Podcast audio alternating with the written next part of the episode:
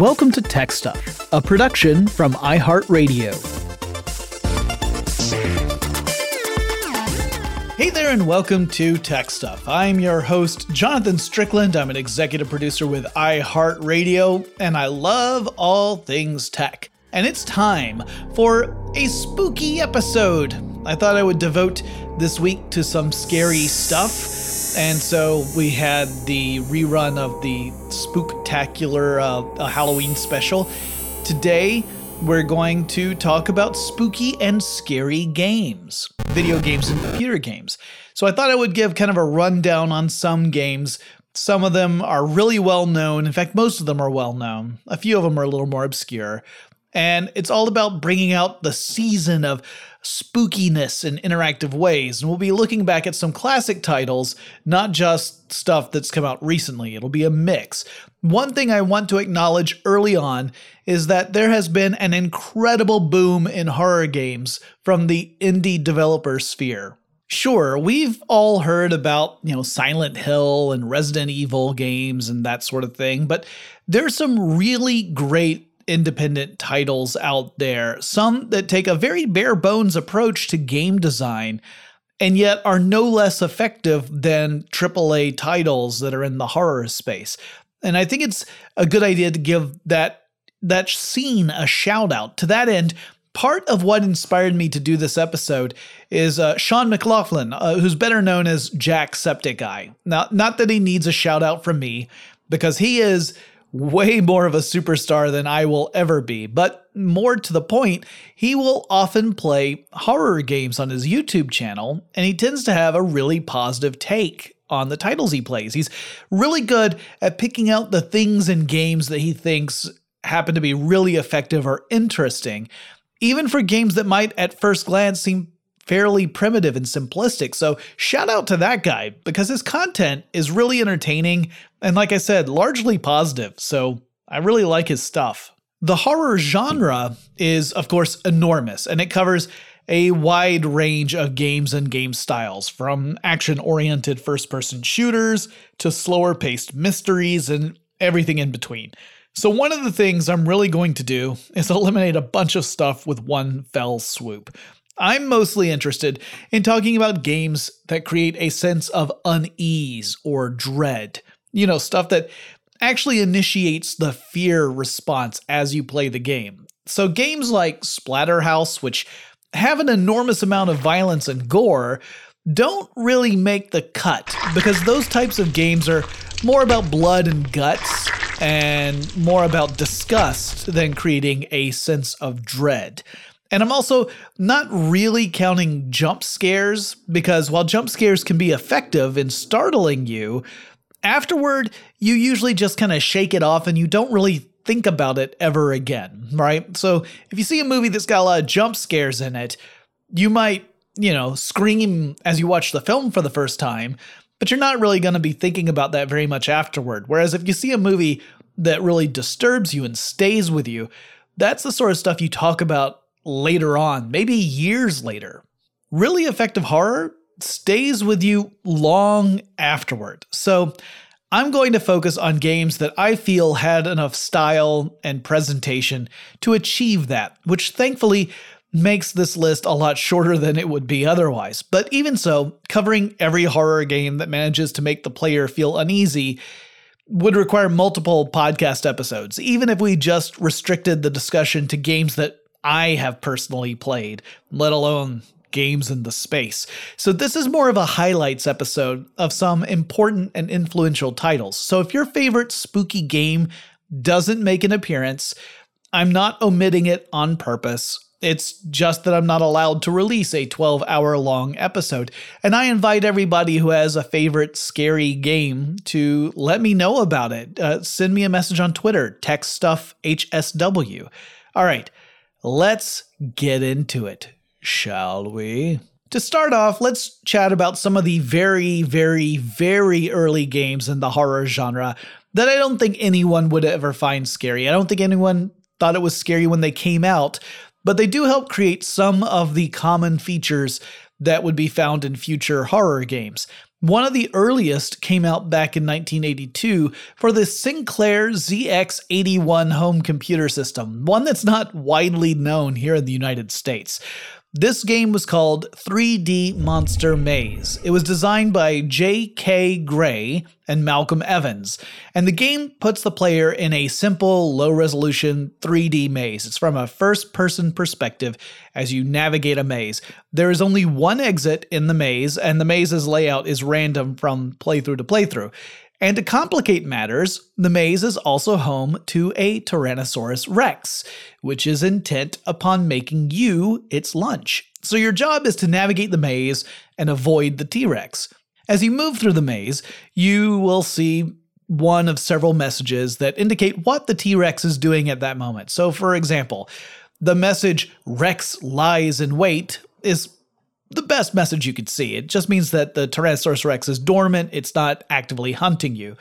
If you see a message that says footsteps approaching, that's not so great. It means the T Rex is not too far away and is possibly coming at you. But it is way worse if you happen to see a message that starts with run, as it means the T Rex is actively pursuing you. Now, you can outrun the T Rex, you actually move faster than it does. However, if you hit a dead end in the maze, it's curtains for you. The graphics are really simple, but you could argue that the urgency of the messages makes all the difference, creating the stress needed to push the game into, you know, that slightly creepy territory. It's not scary outright, but it creates that sense of urgency and it reinforces that, which in turn gets a response from the player. The Atari 2600 console had a few horror titles, though I think using the word horror is a stretch. One of these was Haunted House, a game in which you play as a pair of eyeballs floating around an extremely simple series of rooms, trying to find and then escape with an urn while avoiding a ghost. It's not at all scary. The ghost is just a little cartoon ghost that comes after you. There are a couple of other cartoon monsters you can encounter. But it does stress that your only recourse when encountering the ghost was to run. You couldn't fight the ghost, really. Uh, you could pick up items that would let you survive for a second before the ghost could get you.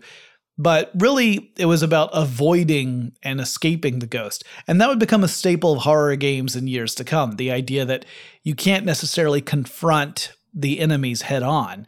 And I actually owned this game. I didn't remember that I had owned it when I was looking at titles. I was like, huh, I should look into this. And as I looked into it, I thought, oh, wait a minute. Uh, that's what that was. I had that game. Also on the Atari 2600 were several games that would be tie ins with existing horror movie franchises or, or just horror movies in general. And that marks the beginning of a long history of video games and film and sometimes TV that uh, I would call it checkered.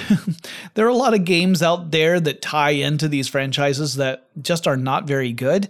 So this was really an effort to tap into horror movie junkies and get them to buy these games. The primitive graphics and sound of Atari 2600 games weren't likely to give anyone a hint of the heebie jeebies, however. So your mileage may vary. Uh, a company called Wizard Video Games actually made a couple of these. One was a tie in with the Texas Chainsaw Massacre, sometimes referred to as the, the precursor to the modern slasher film and another one cashed in on Halloween, the John Carpenter horror movie. Both games were a bit more violent and graphic than standard Atari 2600 games at the time. Uh, in some cases, you could argue, well, more than a bit graphic. But the low resolution graphics on screen didn't exactly translate to real chills. Like the, you were seeing the depiction of violence on screen, but it wasn't at all realistic. It was very blocky and low res. Uh, you might even look at games like these as part of the trend that contributed to the video game market crashing right around that time. Even so, while the technology wasn't really sophisticated enough to elicit scares, it was obvious that game developers saw opportunity in the horror space. Now, from the early 1980s, we can skip over a lot. We had the big video game crash of 1983 slash 1984, which was so big that it spilled over a bit into the computer game world. Though really it was primarily the console market that was devastated the most. Nintendo would bring that back with the introduction of the Famicom, aka the Nintendo Entertainment System. Uh, that system was famous for bringing back console gaming, introducing the world to stuff like Super Mario Brothers and more, but it also introduced some horror games. One game you could find on the NES as well as PC systems was Maniac Mansion from LucasArts. It published in 1987. Now, this was a point and click adventure style game in which the player could control a couple of different characters as they tried to rescue a woman who had been captured by a mad scientist. The game had a lot of zany humor in it, which was a hallmark of LucasArts games. They also made stuff like the Monkey Island series. But the game also had some tense moments that featured permadeath. So you would play as a protagonist who could bring two friends along. You had a selection of six potential friends. You could take two of them with you. However, if those friends should croak, they stay dead. They, there would actually be a little tombstone with the character's name out front. So the choice of characters would determine how the game would play out. And you couldn't just win the game with one set of friends and then play through it the exact same way using different sets of friends. It actually would change the game. The game also featured multiple endings, so there were several interesting ideas here that would find their way into future horror games. Though I would argue that Maniac Mansion itself is not really a scary game, it's just that it helped cement certain game features that would be later used to great effect in horror games of the future. Like the Atari 2600, the NES also had several horror movie tie in titles.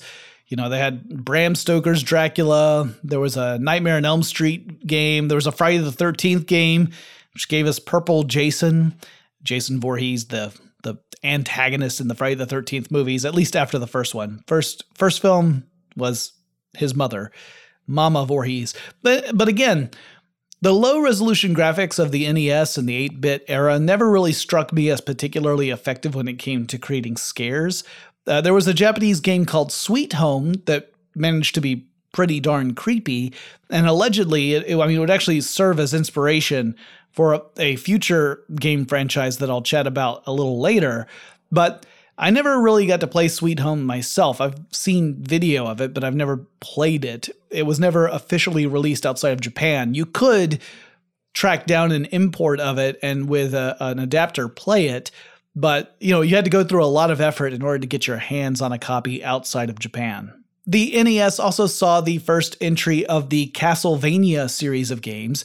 Now, while Castlevania was more of a horror themed platformer and would become one half of the games that would create the Metro Metroidvania uh, genre of platformers, Metroid being the other one.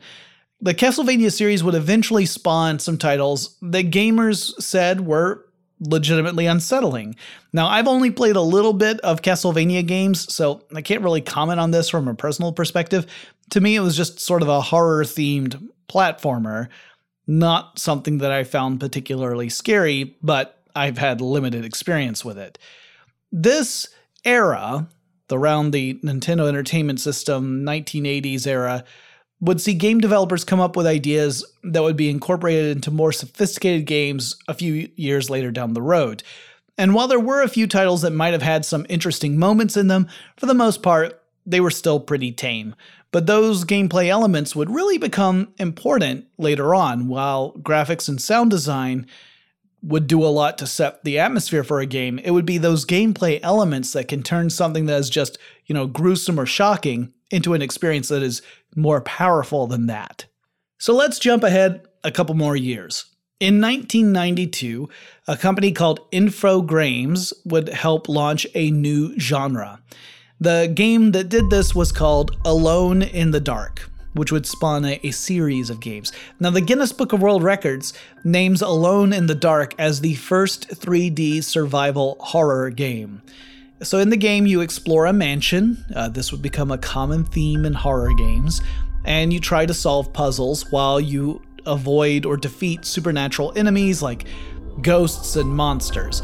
And I think it might be a good idea to talk about some of the hallmarks of the survival horror genre or subgenre and what makes those games tick. So, as the name suggests, the survival horror genre largely leans on the player trying to keep their character alive for the duration of the game despite numerous threats. Uh, and the horror part plays in this too, obviously, in that the threats tend to be scary and unsettling and often supernatural in nature. In a lot of games, the player controls the character or entity that gets more powerful as the game progresses. You know, other other subgenres, this is very typical, right? You play the game, your character gets more capable, more powerful, gets more, you know, equipment or more abilities.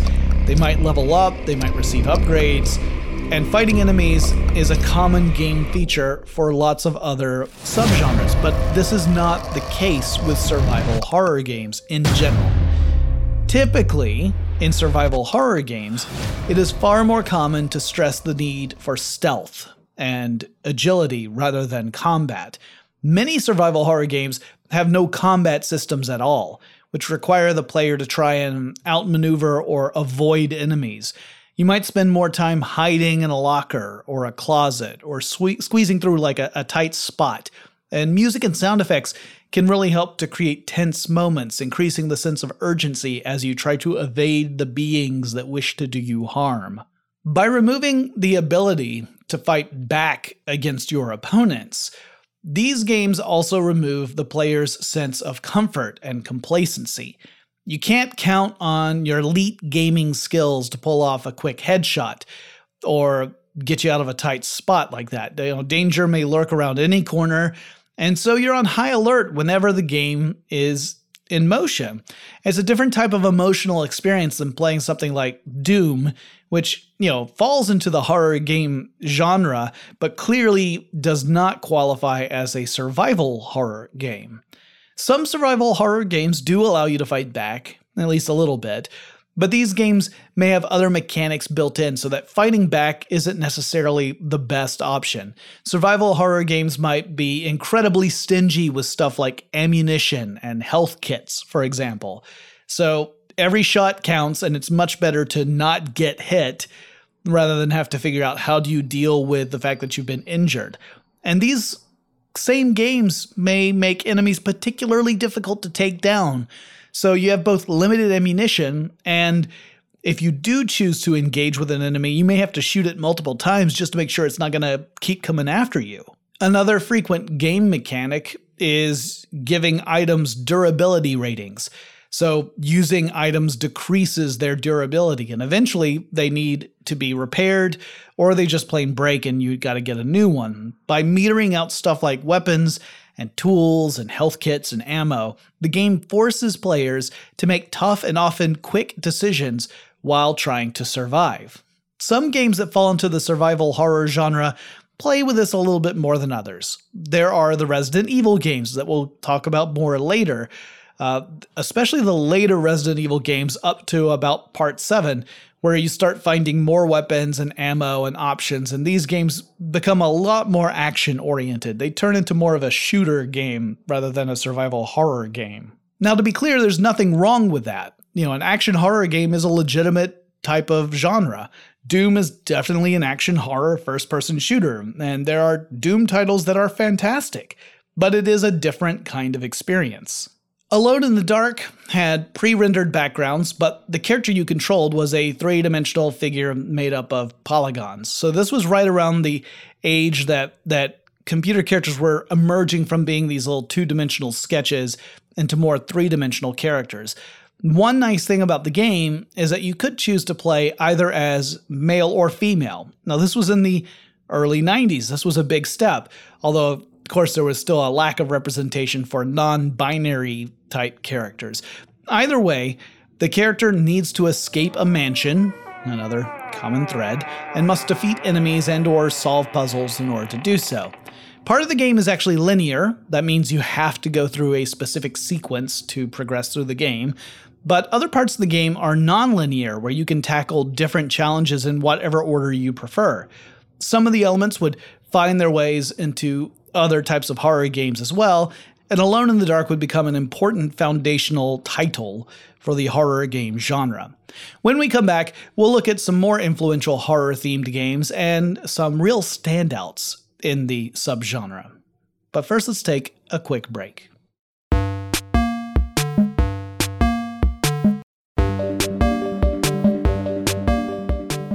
In 1993, Virgin Interactive Entertainment published a game called The Seventh Guest, a horror themed mystery in which you solve various puzzles laid out within a mansion, of course. And this game also featured clips of FMV, aka full motion video. So, the PC world at the time was going through a revolution as CD ROM drives became available for the first time and made it possible for software developers to create more sophisticated games that wouldn't just fit on a floppy disk, or they would require way too many floppy disks. So, within the game, you would get these little video sequences of actual live action video played in the game. Actors in costume would appear occasionally as sort of ghostly visions to deliver lines in a way that reminds me of some of the worst community theater I have ever seen. I loved it. But yeah, if you have never played The Seventh Guest, go to YouTube, do a search for it, watch some of those FMV sequences. They are bad, and gloriously so. Uh, there are actually videos of the full game up on YouTube if you don't have the patience to solve all those puzzles yourself. And I have to be honest here, at least a couple of the puzzles in the game are pretty lame. Some of them are fun and challenging, others are not good. The plot combines elements of weird fantasy, murder mysteries, and supernatural horror. In 1995, a sequel titled The Eleventh Hour published, but that didn't quite fare as well as its predecessor among both the critics and the public. Also in 1995, Sierra released Phantasmagoria, a horror game that looked at the FMV that was in The Seventh Guest and The Eleventh Hour and said, but what if we did that more? Phantasmagoria has a couple of dozen characters, all played by different actors. It has tons of full motion video. It required seven CDs to hold all the data, which was excess at the time. The game has some pretty grisly imagery even in the intro of the game, uh, which has not one but two waking up from a nightmare sequences back to back. Spoiler alert. The style of game is a point and click adventure game, but ex- instead of controlling like a little animated polygonal figure, your choices guided an actress uh, named Victoria Morsell, who is playing a protagonist named Adrienne Delaney. So if you clicked on a door, Victoria as Adrienne would walk to the door and try to open it. So I imagine it must have taken a very long time to capture all the different variations of actions that could potentially play out in the game. As for the plot of the game, Adrienne is a novelist who, along with her husband Don, has purchased an old mansion. Sense a theme yet? And the mansion's previous owner was a stage magician with a dark, deadly past involving multiple marriages and the mysterious death of his wives. Adrienne encounters various supernatural puzzles and different kind of supernatural happenings in the house as the story plays out. It ultimately leads to a showdown with a demon, uh, as these things are wont to do. The game was a pretty big hit, and it was a definite step up on the production side from games like The Seventh Guest, though a lot of reviews criticized that the puzzles in Phantasmagoria were a little too simple.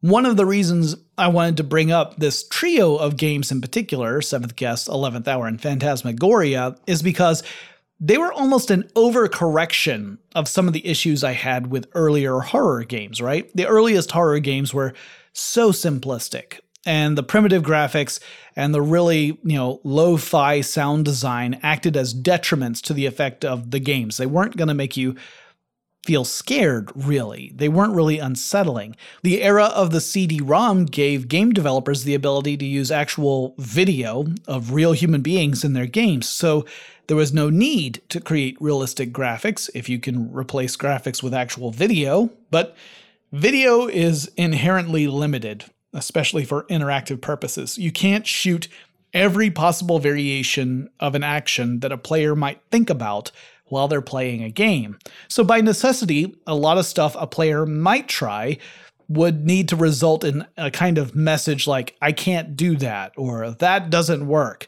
Because otherwise, you would need a nearly limitless amount of time to shoot video, and that's just not practical. So, what was needed were games that could be atmospheric and have that level of production value along with effective gameplay. And these were pieces that were slowly starting to come together. I argue that FMV games can be very entertaining, they can be good games, but it's very hard to make effective gameplay with them because you you can't control live video the way you can a a generated video game character.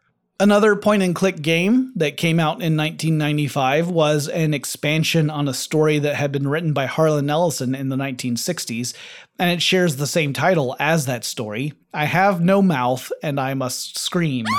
Now, in this story, the antagonist is not a vengeful spirit, it's not a demon, it's a malicious, artificial, intelligent construct. The game features five characters, each of whom has a narrative within the game, and players are free to make ethical or unethical choices as they play. And making more ethical choices increases the odds that you'll be able to defeat the AI at the end, but if you want to be a total jerk face, you totally can be. And also, not all the choices are obvious. Some of them are more dilemmas. And a lot of the scenarios that the player faces are beyond grim. It's really heavy, dark stuff. And it puts the player in a position to deal with tough subject matter, which is putting it lightly. So be forewarned if you want to try that game out. In 1996, we got the first of the Resident Evil games, which was originally called Biohazard. Um, which would come back later in the series. It was originally developed for the Sony PlayStation. Resident Evil grew out of one of the earlier games that I mentioned, Sweet Home, the one that was a Japanese exclusive. And it follows a special task force officer. Uh, the player could have their choice of either playing Jill Valentine or Chris Redfield. Uh, the officer, whichever one they choose, is attempting to track down members of an earlier investigation team while also fighting off monsters, you know, like zombies and stuff. The gameplay is a third person perspective game with a static camera angle. The camera angle would change as you would move from scene to scene. So it might be, you know, kind of up and to the side in one room and you move to another room and suddenly the orientation of the camera is totally different, which also changes the way your character controls. It made controlling the character a little clunky, uh, there are also limited resources in the game, so managing those resources like ammunition and healing items becomes an important part of the player's strategy. And there are puzzles to solve as the game progresses. And while Alone in the Dark would introduce the elements of survival horror back in 1992, I think it's safe to say that Resident Evil was the game that defined the characteristics of survival horror in 1996. Resident Evil would spawn numerous sequels, by the time you get to Resident Evil 4, which is, you know, actually the sixth game in the series, I think, I might even be missing one or two. There are a lot of games in the Resident Evil series, not all of them have numbers on them. But by that time, the games were becoming a little more action oriented. And the games sold well, but the critical reaction was mixed, with a lot of critics saying the games had kind of abandoned suspense and fear in favor of shoot 'em up action gameplay elements.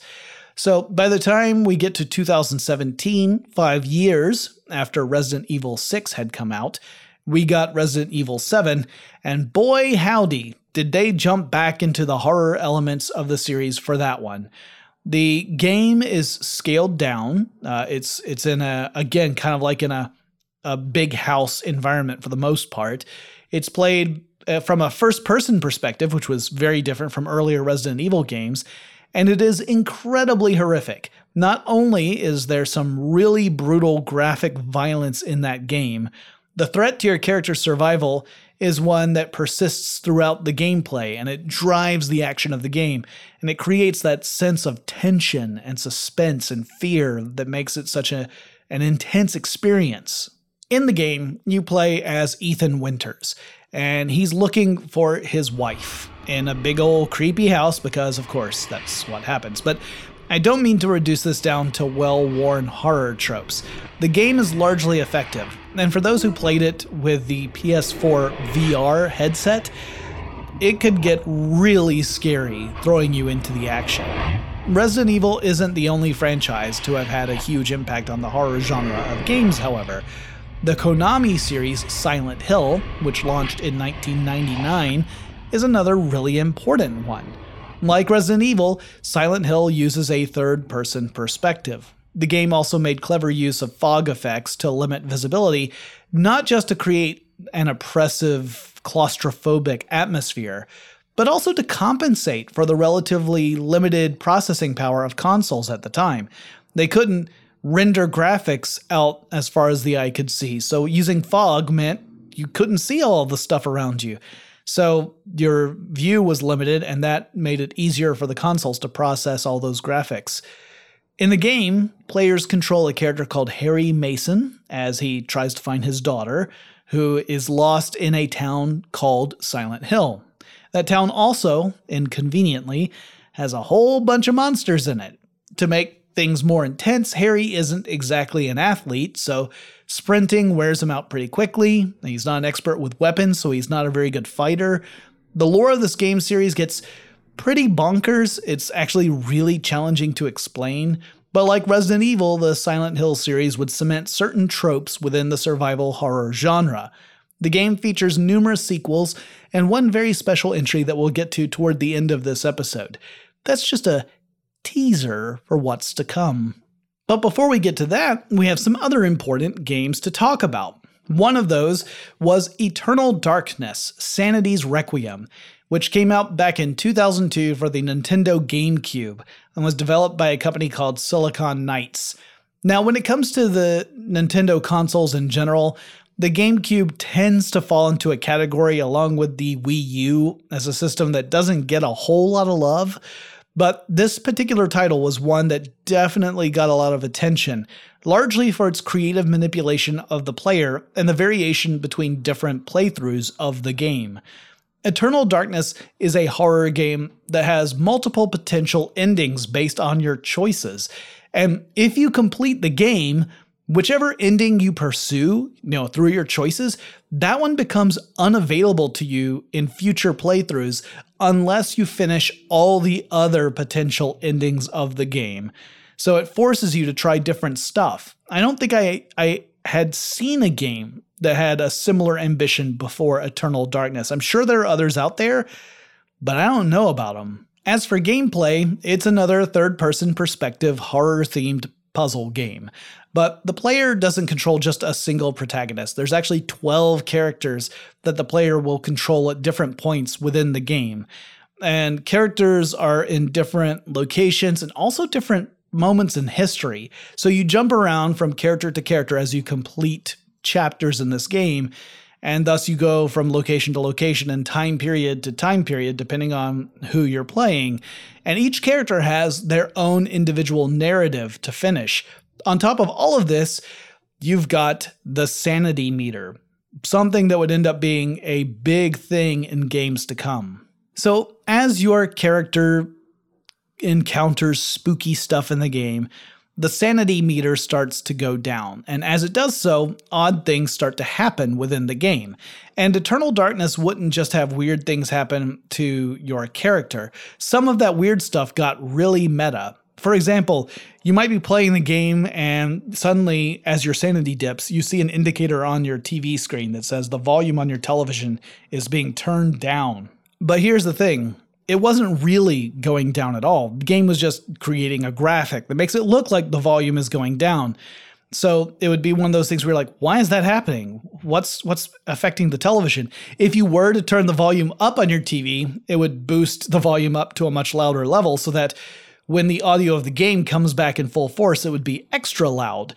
Or maybe the game would suddenly boot you into the, the menu at a critical moment, or cause your controls to reverse. So now left is right and right is left.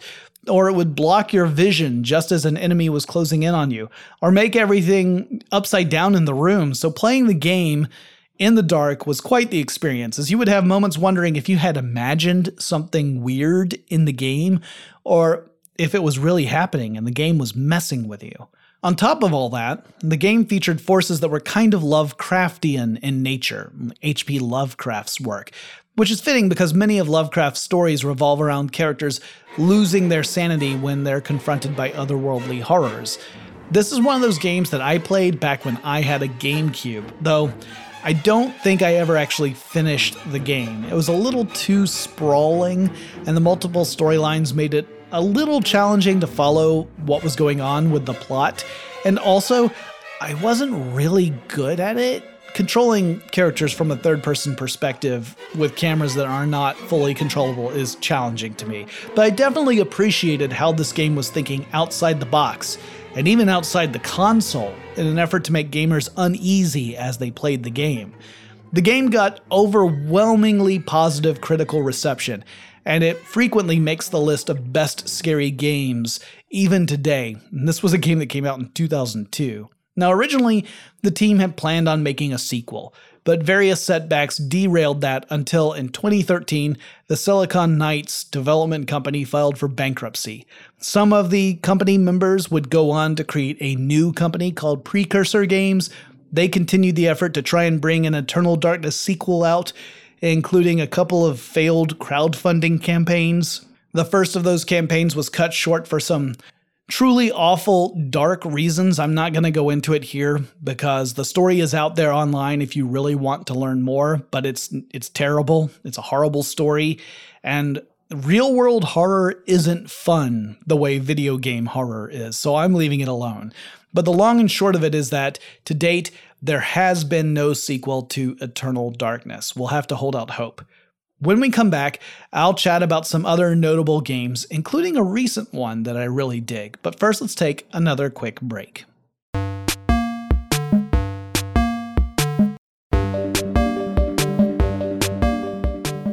The mid 2000s saw more of an emphasis on action, horror, and first person shooters than the more atmospheric psychological stuff that I, I would like to talk about. Now, there were a couple of exceptions, but a lot of the focus was really on twitch skills and jump scares, you know, just not my bag, man. One exception to this was a game called Call of Cthulhu Dark Corners of the Earth. While Eternal Darkness was inspired by Lovecraftian weird fiction, Call of Cthulhu is a direct reference to Lovecraft's work. Cthulhu is a Lovecraftian creation. The game is a first person shooter stealth horror game. Like survival horror games, resources are few and far between, and in many cases, the player would find out that trying to avoid a confrontation and hide is a much better option than going in guns a blazing.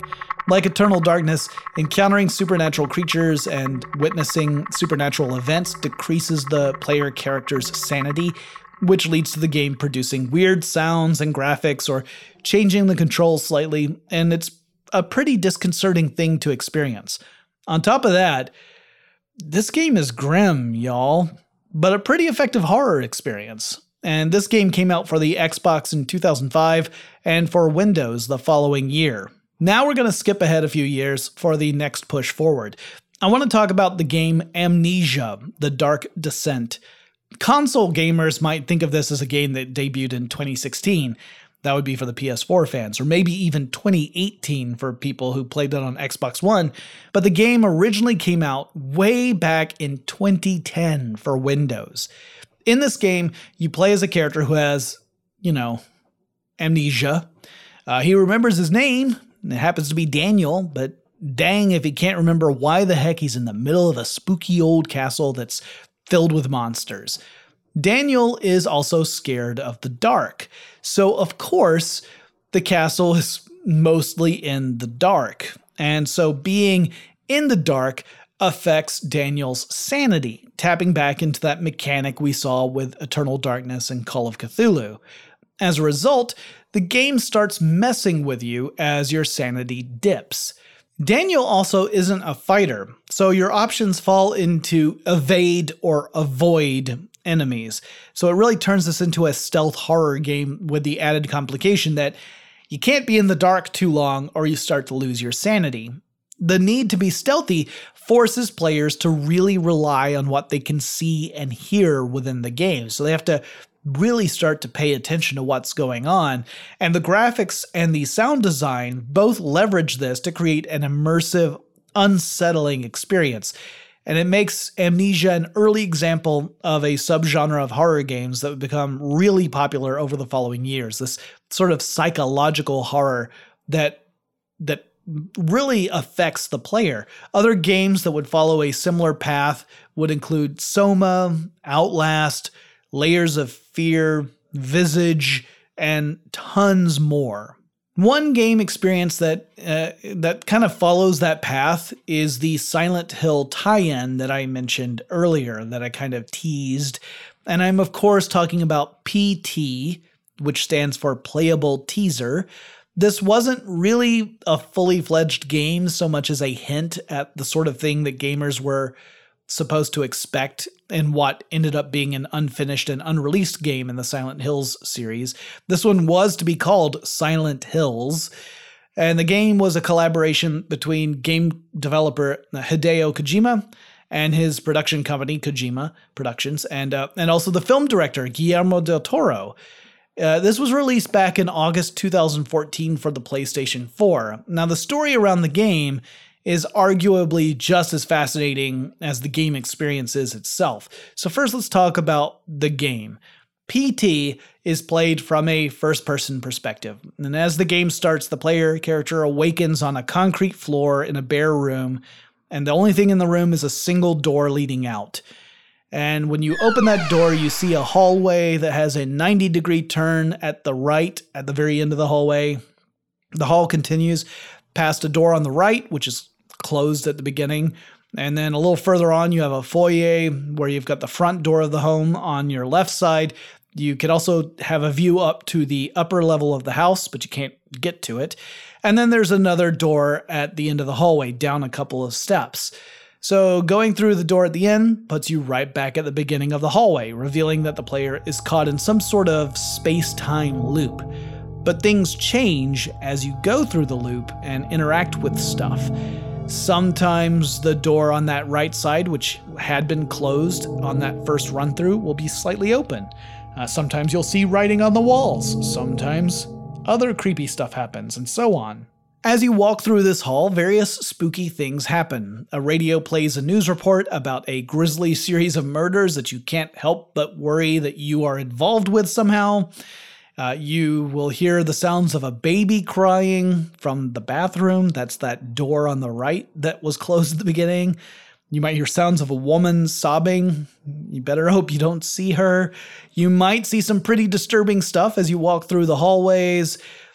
It's uh, really a challenging and mysterious experience. And you're trying to put things together. You don't have the full picture. So it's really, really complex. If you are successful in completing the sequences, you eventually arrive at a screen that reveals that the game is actually a playable teaser for Silent Hills, and the puzzles were tricky enough that people weren't entirely sure what it was that triggered that end screen. So, if this is the first you've heard about PT, I recommend checking out videos on YouTube of the game. The walkthroughs are really interesting, particularly for those that have gamers who captured their own reactions via webcam. Those reactions are priceless. But what if you wanted to play the game yourself? Well, that's where things get a little tricky. Remember when I said the Silent Hill game was unfinished and unreleased? Well, Konami, the company that published PT in the Silent Hill series, made the decision to cancel the game and subsequently removed PT from the PlayStation Network in the spring of 2015, which means that if you had not installed the game to your PS4 before that point, you were out of luck. There's a whole story about Konami in general and the falling out between Konami and Hideo Kojima, but that's going to have to wait for its own episode because it gets crazy dramatic. The removal of PT led to a lot of fans hurling criticisms, which is a polite way to put it, toward Konami. Some people attempted to make cash off the whole thing by offering up PlayStation 4 consoles that still had PT installed on them and tried to make it available to the highest bidder. A few enterprising developers tried to recreate the experience in various engines, though from what I've seen, most of those have since gone away, possibly due to Konami threatening legal action.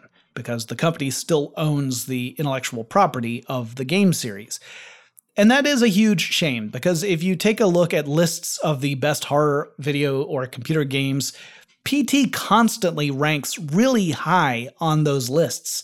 Sometimes it's number one. It was able to tap into something primal in the minds of gamers. And the repetitive gameplay actually would crank up the tension and anxiety as you were actively looking for things that might have changed since your last loop. And Lisa, the ghost, could be a real terror. Her attacks on the player were the jumpiest of jump scares, but I would argue it was the tone and presentation of the game that really makes it special. Oh, and, one other thing I'll say about PT it's a fairly short gaming experience. I mean, it is a teaser after all. Now, granted, if you can't figure out the puzzles, it'll take you a while to get through the experience, but it wasn't designed to be some sort of epic game. And I think that's part of what made it so special. Now, this might be just a bit of commentary from yours truly, but I find that some of the really big games that are out there start to show signs of padding after a while. The truly huge, big open world games that I love, like the Red Dead Redemption series or Skyrim, it's hard to argue that they don't have a lot of fat that could be trimmed away to make a more streamlined and arguably effective experience. Not that these games are bad, I love these games, but they're so big that I mean it's hard for me to even complete them. There's it just it gets overwhelming. More is not always better. Anyway, long live PT. Now there are so many games I wasn't able to get to in this episode.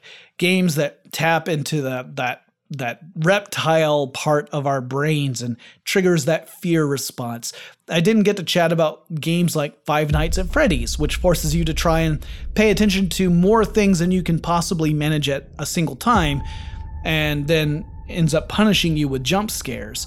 Now, the jump scares themselves are just these quick bursts of being startled, but the games are actually really good at cranking up tension as you're trying your best to maintain multiple systems at once.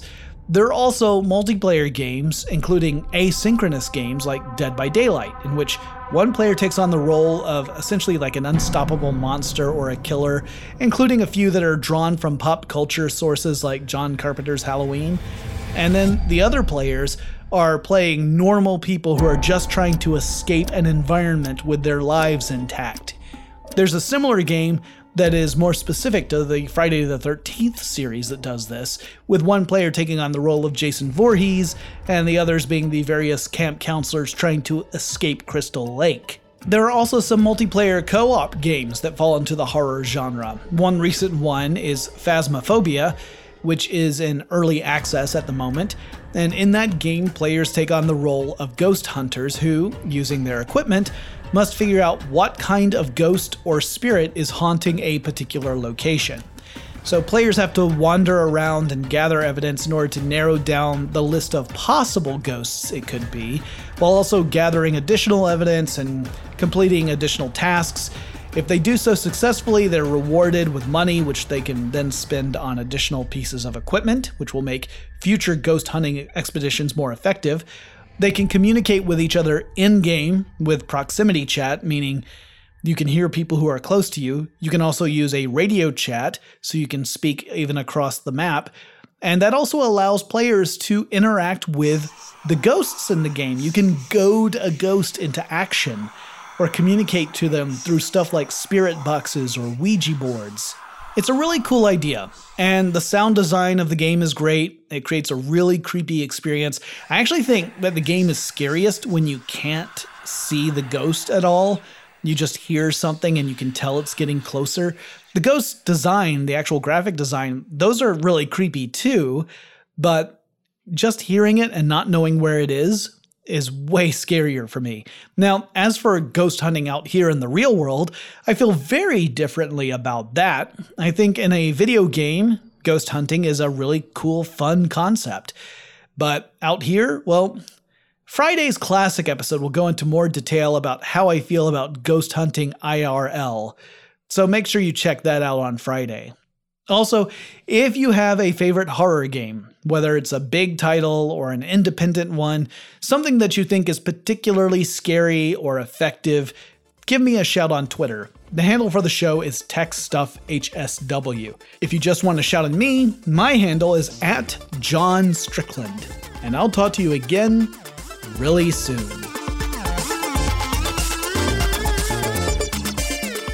Tech Stuff is an iHeartRadio production. For more podcasts from iHeartRadio, visit the iHeartRadio app, Apple Podcasts, or wherever you listen to your favorite shows.